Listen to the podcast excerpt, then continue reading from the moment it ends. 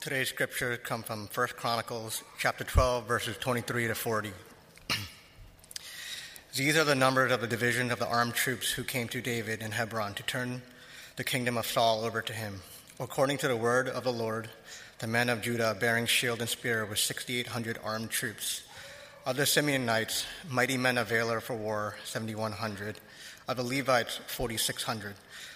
The prince Jehoiada of the house of Aaron, with him 3,700. Zadok, a young man mighty in valor, and 22 commanded from his own father's house. Of the Benjaminites, the, the kinsmen of Saul, 3,000, of whom he, the majority had had to that point kept their allegiance to the house of Saul. Of the Ephraimites, of 20,800 mighty men of valor, famous men in their father's houses. Of the half tribe of Manasseh, 18,000 who were expressly named to come and make David king. Of Issachar, men who had understanding of the time to know what Israel ought to do, 200 chiefs and, and all their kingsmen under their command. Of Zebulun, 50,000 50, seasoned troops equipped for battle with all the weapons of war to help David with singleness of purpose. Of Naphtali, 1,000 commanders, with whom were 37,000 men armed with shield and spear. Of the Danite, 28,600 men equipped for battle. Of Asher, 40,000 seasoned troops ready for battle. Of the Reubenites and Gadites, and a half tribe of Manasseh and from beyond the Jordan, 120,000 men armed with, the, with all the weapons of war. All these men of war, arrayed in battle order, came to Hebron with a whole heart to make David king over all of Israel. Likewise, all the rest of Israel were of single mind to make David king, and they were there with David for three days, eating and drinking, for their brothers had made preparation for them, and also their relatives from as far as Issachar and Zebulun and Naphtali came bringing food on donkeys and on, on camels and on mules and on oxen, abundant provisions of flour, cakes of figs, clusters of raisin, and wine and oil, oxen and sheep, for there was joy in Israel. This is the word of the Lord. Thanks be to God. This is probably the first time ever in this pulpit that you've heard a passage from First Chronicles. Because I, I try to stay away from First Chronicles. That's like one of the hardest books to preach on for the Old Testament, man. I avoid it like the plague, but of course, my friend, who is a PhD in Old Testament scholarship, is going to pull it off like it's nothing. But who is our guest speaker for today? Our guest speaker is the Reverend Dr. Cephas Tushima. He is a man who is dear to my heart because when I first came into seminary, he and I lived in the same dorm that the seminary provided, which was a really ghetto dorm, right? But um, he and I were friends right away, and I just found myself really gravitating towards this brother. And throughout my time in seminary, we spent numerous times in prayer, uh, in Bible study, just kind of one on ones, and just a wonderful blessing to me when I was a young single guy trying to figure out life and to see if, if I had it in me to even do this thing known as ministry. Uh, but who is Dr. Tushima? He is very well accomplished, and I cannot even begin to try off the top of my head try to tell you it. So I'm just going to read you what's actually written in his book. Yes, he is a published author. Integrity Matters Men of Honor in the Public Square. This is his second edition of this book. And this book is going to be on sale for you guys for if you want to read about this important topic as well as support our brother in his ministry. It's going to be for $15. So I'm purchasing a copy for myself. And uh, I think Pastor James is going to purchase a copy too. He doesn't know that. I just asked if he could just purchase a copy. So this is going to be a wonderful read for me. I'm looking forward to reading it. But let me uh, give you a brief bio synopsis of who he is. Dr. Tushima is an associate professor of biblical studies and currently serves as academic dean of JETS. He served as an adjunct professor at Eastern University St. David, USA. Presently, he is a research fellow at University of South Africa, Pretoria, and research associate at Stellenbosch University, South Africa. Dr. Tushima is also a Langham Scholar. His published works include The Fate of Saul's Progeny in the Reign of David, Integrity Matters, Men of Honor in the Public Square, and several articles in peer reviewed journals. He is also a contributor to Missions as Ministry of Reconciliation, Baker Illustrated Bible Dictionary, and the African Study Bible. For the 2016 17 academic year, this year, Dr. Tushima is a Fulbright Scholar in residence at Geneva College, Beaver Falls, Pennsylvania. Without further ado, would you welcome my dear brother and friend, our speaker for today, Dr. Tushima.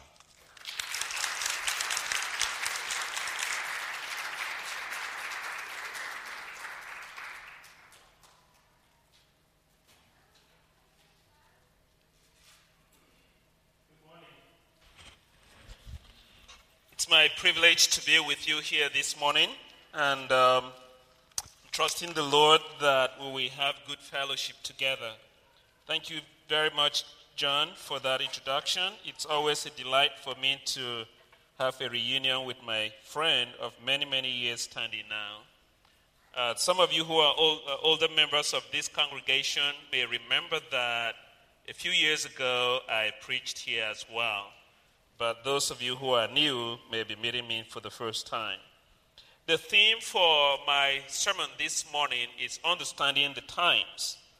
Uh, this is a theme that is very important for everyone, whether in one's personal life, or in business, or in ministry, or as a family, or even as a church, but perhaps even as a nation. Now, um, uh, we highlight this with just two examples. I don't know any of you here knows the company that first introduced mobile phone technology in the world. Does anybody remember? Not quite.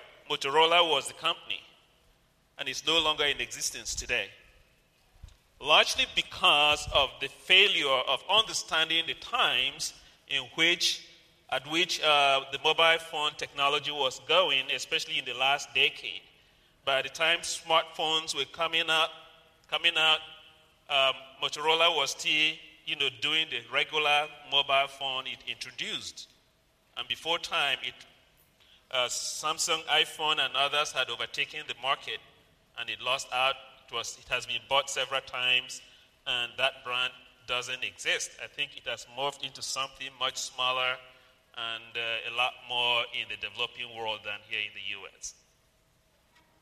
Another example of a corporation that failed to understand the times in which it was uh, existing and went out of business. Again, those of you who are a little bit older may remember Blockbuster, right?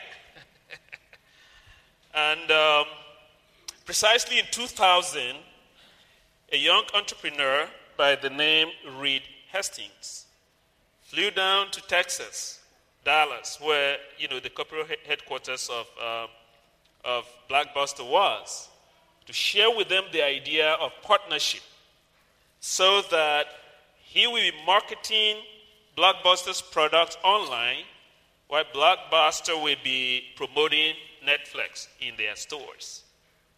And the story goes he was basically laughed out of the boardroom because Blockbuster was such a successful franchise everywhere that they thought, you know, nothing was going to happen to their brand that was well oiled for many years. And it, it just took few short years for Netflix to get Blockbuster out of business. So un- understanding the times is very important. And so even as a church, even as people, the people of God, it's important for us to understand the times in which we live, to understand the moment in which we are, in order to be able to, to fulfill our destiny and attain our full potential with God.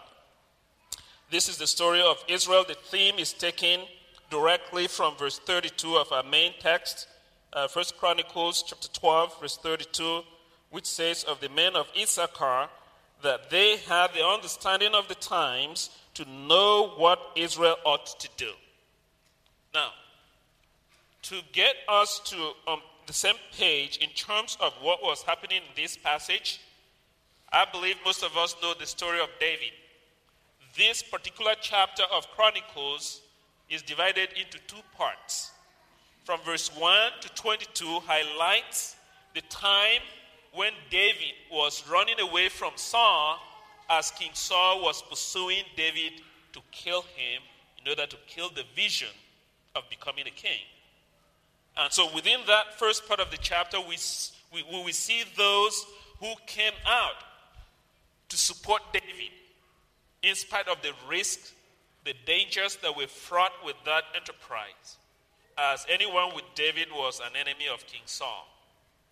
In other words, that first part of the chapter deals with a time when David was in the wilderness, was not yet anybody, and yet there were people who believed in him, in his vision, his mission, and what God was calling him to. In many cases, it required people to sever ties that they have enjoyed for a long time, even ties of blood relationship. Just to cite an example, uh, if you look at verse 1, it says, Now these are the men who came to David at Ziklag, why he could not move about freely because of Saul the son of Kish. And they were among the mighty men who helped him in war. They were bold men and could shoot arrows and slings with either of the right, either the right or the left hand. They were Benjamites, Saul's kinsmen. So even those as close as Saul's kinsmen left in order to be with this upstart There was nothing, which was a risk, rather than being in an established kingdom, but the kingdom that had already become decadent, a kingdom where the king was no longer understanding the leading of God, had never really learned to pray and hear God and follow God, and had now turned away from even the commandments that say, Thou shalt not kill or love your neighbor as yourself, pursuing a servant that had served him faithfully. So they left to be with David. And yet, we also have a very tragic story of somebody who understood the times very well and yet did not get, have the courage to take the next step. As the men of Issachar would, it, it would be said of them that they knew what Israel ought to do. And that's our good friend, Jonathan. There's hardly anyone in the Bible that has shown loyalty to God and faithfulness to a friend as Jonathan. And yet, the connection with family ties hindered him from being what he could have been. Clearly, as we know in 1 Samuel, right from chapter 16, God had anointed David to be king in the place of, of, of Saul. But already, Saul, Jonathan was the crown prince, and it's very obvious. And um, so, how could David be alive and Jonathan be king? But Jonathan, as a person that loved God and sought after God, knew right from the start and just to highlight a little bit about his life and connection with David, after David slay, uh, slew uh, Goliath in chapter 17, chapter 18 tells us, the end of chapter 17 tells us how David was brought to King Saul and was introduced. Now, in chapter 17, Jonathan encountered David. Now, verse 18, chapter 18, verse 1 says, As soon as he had finished speaking to Saul, the soul of Jonathan was knit to the soul of David. Excuse me.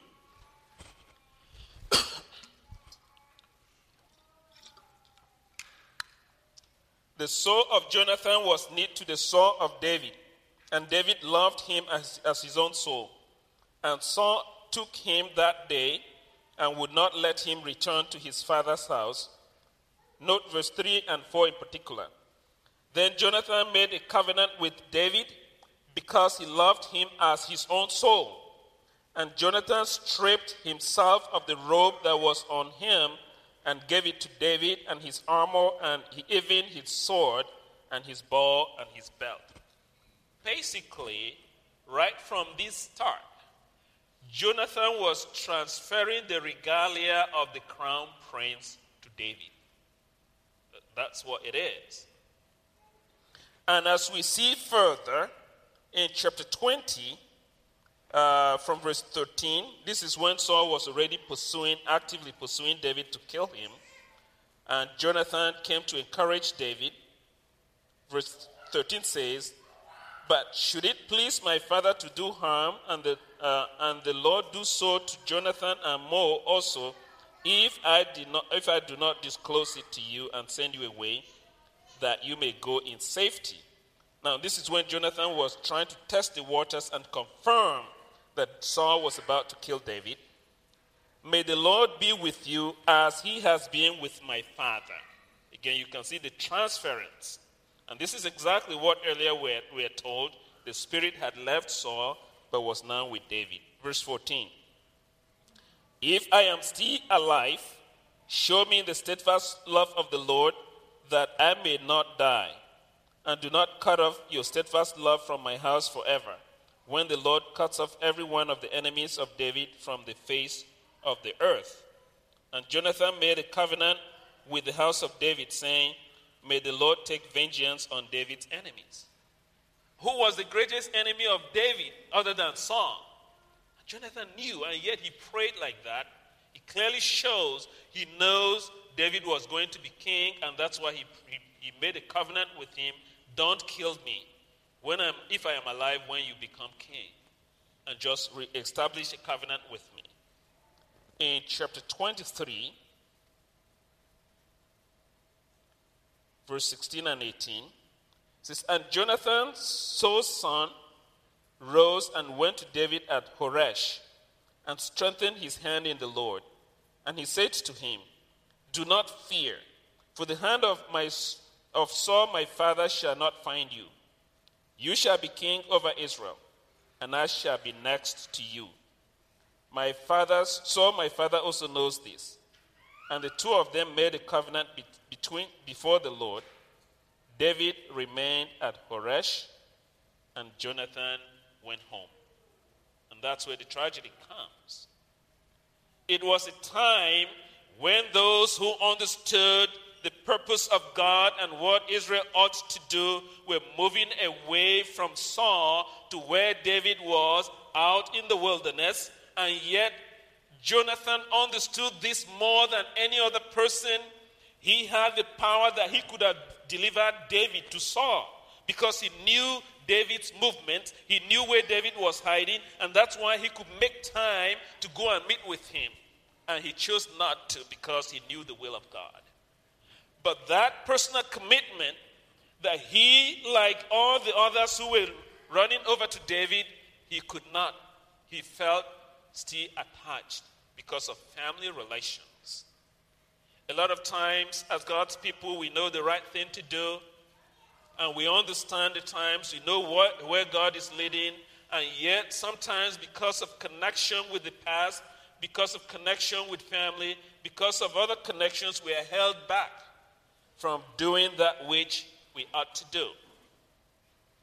Unlike uh, Blockbuster that didn't know and failed, sometimes we know, like Jonathan, quite well what is the right thing to do, and yet, because of other considerations, we fail to move forward and fail to attain our full potential. Within our main text, those years of wilderness wandering had ended, and David's ascendancy to the throne became inevitable. And now we see others trooping to him. And it's very common in life that at the point when you are just rising up, when you are just struggling, not many people may even acknowledge you. Just like, you know, the CEO of Blockbuster failed to know the potential that Hastings was bringing. But when success is already there, everyone wants to come on board. Think about when Facebook began, it was nothing. And yet, a few years down the road, it became a multi billion dollar business, and many people are buying into it. That's why scripture says, Don't despise the years of small beginnings because they can open doors to great things. David had gone through a very hard time. Uh, he, scripture says in 2 Samuel chapter 6 that he began to reign when he was 30 years old. And remember, when he faced Goliath, he was still a teenager. So, a rough estimate, if he was about 17 years old, he had served David, uh, Saul for about three years or thereabout. The Bible doesn't say. I am basing it on some calculations from other passages of Scripture. So, probably about three years after Saul began to pursue him to kill him. And that went on probably about two and a half years because in chapter 6 of 2 Samuel, it says he had reigned in Hebron for seven and a half years. So if you take off that, it leaves us with, uh, you know, just about six and a half years to t- uh, five and a half years to take care of the time he start, he met Goliath and when he became king in Hebron. So right from about 22 and a half years, David was already king. In fact, from about 20, he was leading this band of rebels, including those who were far older than him, including his brothers. But for the next seven and a half years in Hebron was, was a very uncertain period of civil war between the followers of David and the followers of, of the house of Saul. But by this time, when we are in First Chronicles chapter 12, it became obvious to everyone that David's kingship cannot be stopped. And that, that was the point when everyone was now coming. Dear brothers and sisters, when we know the right thing to do, let's not wait until success is on the scene, but we can be part of those, like those who were there in the first part of, of First Chronicles, that were with David, even in the time of being in the trenches and doing the dirty work and clearing the way for, for the rise of a new dawn within Israel in order to fulfill that which God had purposed uh, in their time. As we move to look at this segment of when the people were coming to join David and to make him a king, we see that every stakeholder was bringing something unique to the table. And I will highlight some of these briefly and uh, see how this relates to how we ourselves have a role. Everyone has a role in the fulfillment of God's vision. Definitely, we are not ancient Israel. There's no David that is running from Saul. There is no kingdom of Israel, but we have one kingdom, the kingdom of God, to be established. And as a church, we are part of those called to work towards the establishment of this kingdom. And there are different ways in which God calls us to join in that work, depending on where we live, our situation, our context, and what the times are and what they call for. Within this passage from verse 23 of uh, 1 Chronicles chapter 12, we see different parts of Israel from the north, from the south, and everyone coming out with their unique contributions to make this entire thing that God had decreed many, many years before, at least 13 years earlier, that David should be king, bringing it to fruition at this time. Amongst the different things they brought include, included skills and experience. And this goes all the way right from the wandering years. For example, uh, in First Chronicles 12, verse 2 speaks of um, the people of Benjamin, where we read, they were so skilled that in those days the weapons of warfare were very simple bows and arrows and stones Remember, David killed Goliath with a stone.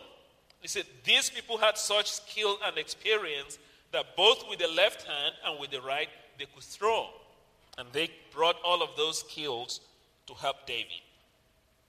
We also see in verse 8, the first part of it, the people of God said they were mighty people, experienced warriors, experts with shield and spear, another armor of those ancient times.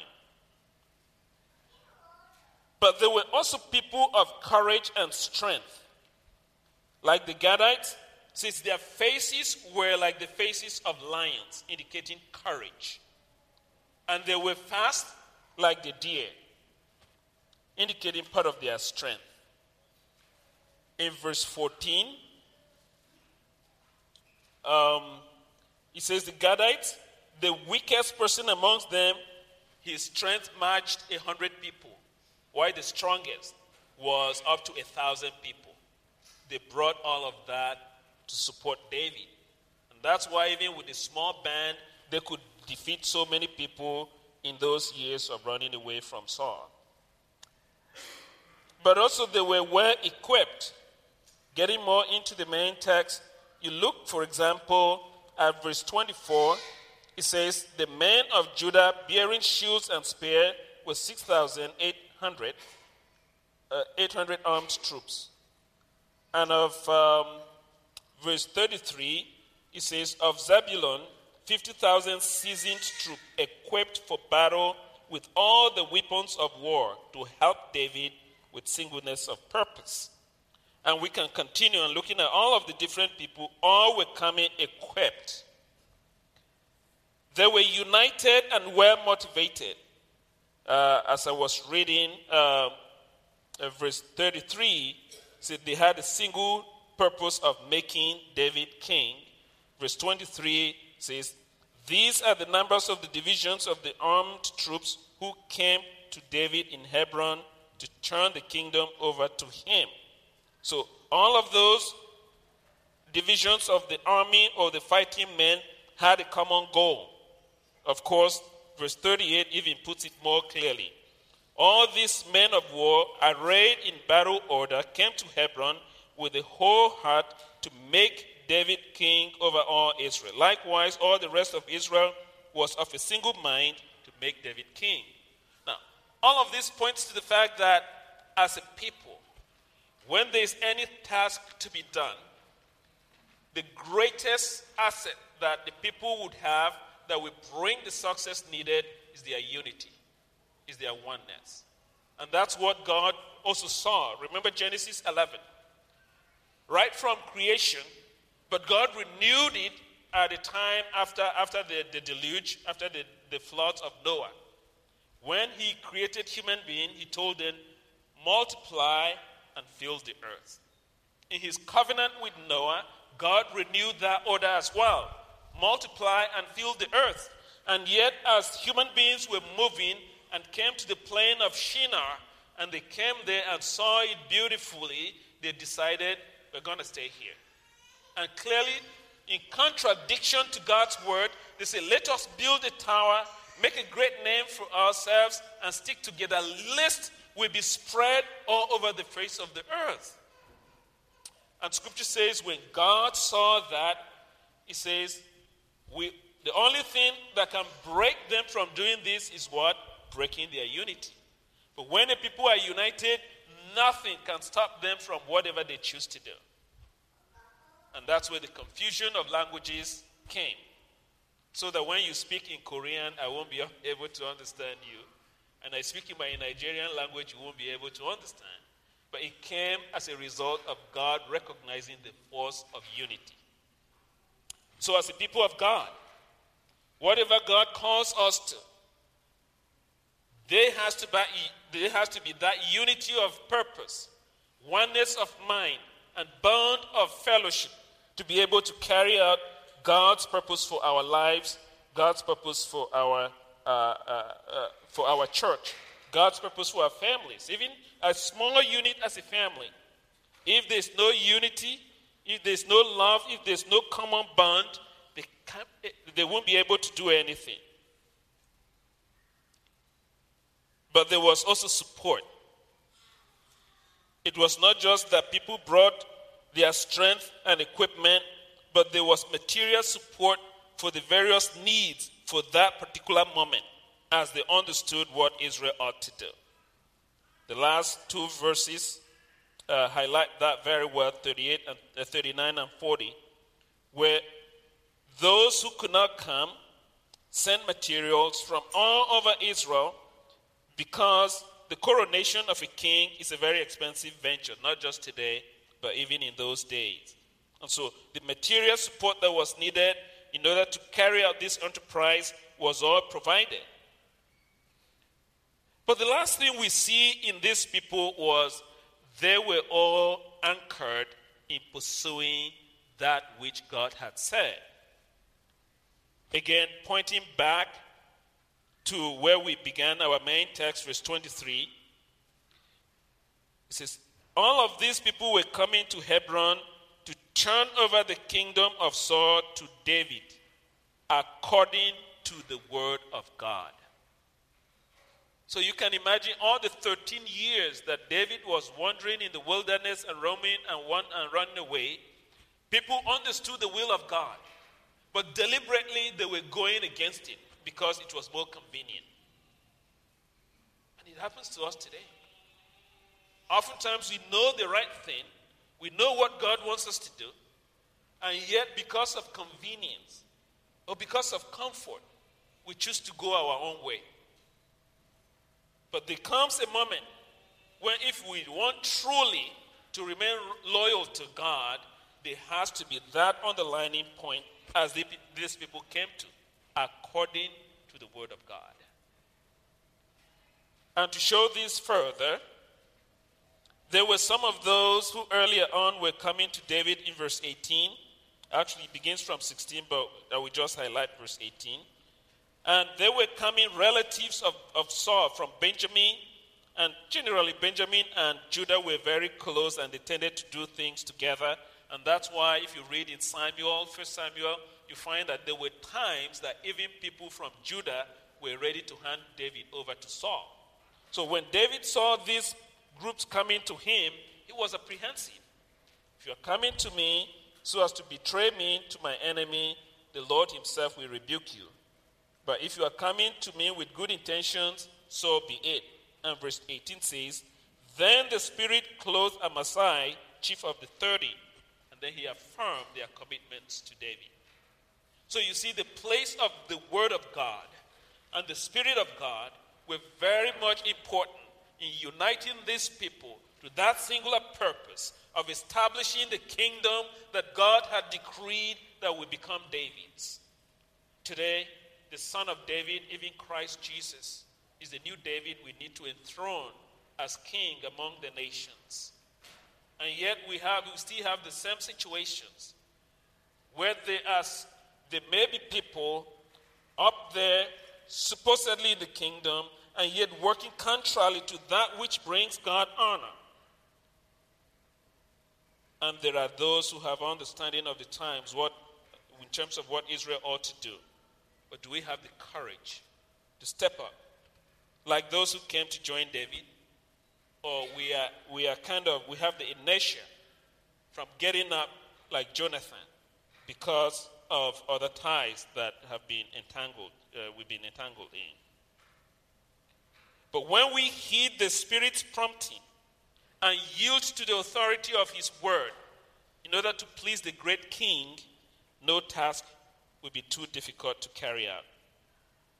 Brothers and sisters, as I round up, I want to encourage you knowing that whether you are trying to get into develop your career life, going through school, doing all of your professional training, it's never easy.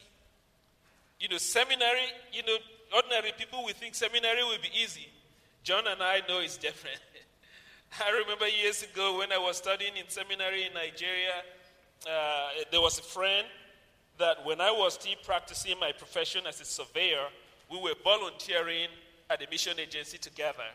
And so one time he came to Jos, where I was going to seminary, and we were visiting his elder sister. And then I shared a room with him that weekend. He saw me studying so very big books through the night. And in the morning, he asked me, Brother Cephas, I thought at seminary you would just be reading the Bible and praying and fasting. what is all this studying about? well, a few years down the road, he also came to the seminary and knew better. All of that is to say, whatever you are, you sense God leading you to, those years of building up to it may not be easy, just like David. They are like the wilderness years, but there is a breaking forth point. As a family, you may be going through tough times. You are trying to establish a family business, and there are challenges. Or whatever endeavor God is calling you into, maybe even as a church. I don't know where God may be leading you. And the road may not look very rough, may, may look very rough. But do you have the courage to trust God and move with Him? I conclude with this story. Some of you may know it. But it, it tells of a boy who went playing in the woods one day and found a, a caterpillar and he brought it home. And he asked the mother whether he could keep the caterpillar. And the mother said, Yes, you can keep it, provided you take very good, good care of it. So the boy got a big jar and put the caterpillar there and brought a stick so it can climb. And every day he would go out and get green leaves and put, the caterp- put for the caterpillar. And he kept eating the leaves and growing. And then one day he climbed on that little branch he put there and started acting in a weird way. The boy was frightened and called the mother. And when the mother came, he explained to the boy that the caterpillar was just spinning its cocoon where it can become a butterfly. He was very happy. After a few days of being in the cocoon, a hole opened and the caterpillar started struggling to come out. And the boy was happy, but then when he saw how much struggle the caterpillar was going through, he thought he would help the caterpillar. So he ran to the bathroom and got scissors, but walked back because he was warned not to run with scissors. So when he got there, he cut the cocoon open. The caterpillar came out with a big tummy and small wings. And he thought maybe after some time, you know, the fluffy tummy will go down and then the wings will grow. It never happened. So he became worried, talked to the mother, and then the mother took him with the caterpillar to a local college, to a biology professor there. And the professor explained to the boy that, well, you know, the caterpillar can never change the way it is now. I mean, the, the, the, the butterfly. Because the process of getting out of the cocoon, it looked difficult and painful, but it forces the liquid in its stomach into the wings, and that's why they expand and it can fly. But because you wanted to make it easy, it lost that process. So it can never be the beautiful butterfly it should have been. Sometimes God takes us through tough times. But those tough times are what, are what is meant to make us the kind of people we should be. When the caterpillar goes through that excruciating process of getting out of the cocoon, it builds its wing large and beautiful, and we can admire. But when we want to make it easy, it becomes that fluffy little wing caterpillar, uh, butterfly. What is God saying to you? What is God saying to me? Let us pray. Father, we thank you very much for this morning. Lord, if there be any here that are not even yet sure that they belong to your family, they don't even understand your purpose for their lives, not to talk of your purpose for the world, that you will help them to draw close to you, to open their hearts to you, that your Son might reign in their hearts as King. Oh Lord, for those of us who know you already, we pray that you will help us to understand the times that we are going through as individuals, as families, as a church, as a nation, and what we ought to do. Help each one of us to bring the skills, the experience, the equipment, and the, the unity, the motivation as well as the yielded, yieldedness to your word and your spirit. That we will be able to move as one united people to accomplish that which you have for us. Give us the courage to, dare the challenges and not just stay back in our comfort zone like Jonathan, hoping that when it is all over, we can step on the, on, on the stage. But to be able to step into the mix of things, bringing all that you have endowed us with for the singular purpose of enthroning your Son Jesus as King over the nations.